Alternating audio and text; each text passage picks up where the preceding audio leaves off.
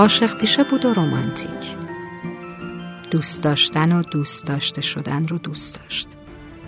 بی دریغ و بی چشم داشت محبت می‌کرد. اما کم کم تجربه کرد و زندگی روی دیگه خودشو نشون داد. سرخورده شد. چرا آدم دلش رو شکستن؟ اون که انقدر عاشقانه محبت می‌کرد. چرا قدرش رو نمی‌دونستن؟ آیا اونم باید عوض بشه؟ خیلی ها این حس رو تجربه می‌کنن و در موردش هم حرف می‌زنن.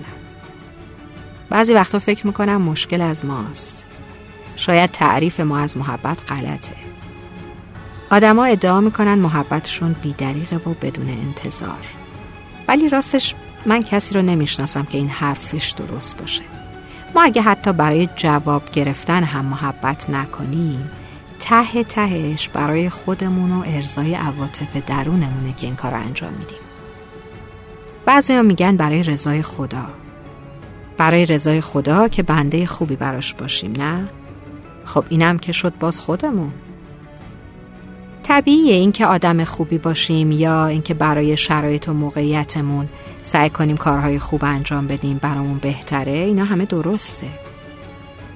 ولی من میگم بیایم منت نذاریم. من اگه خوب بودم یا هستم اول از همه به خاطر و به نفع خودمه که خوب باشم. اگه بد باشم ضررش رو اول از همه خودم می‌بینم. اینکه همه خوب باشنم که توهمه. خیلی خوبه که همه سفید باشن و اصلا سیاهی و بدی وجود نداشته باشه. اما خب دنیا همینه خوب و بد در کنار همن. من میگم با خوبی ها و بدی هامون رو راست باشیم. و مهمتر از همین که با نیتمون رو راست باشیم.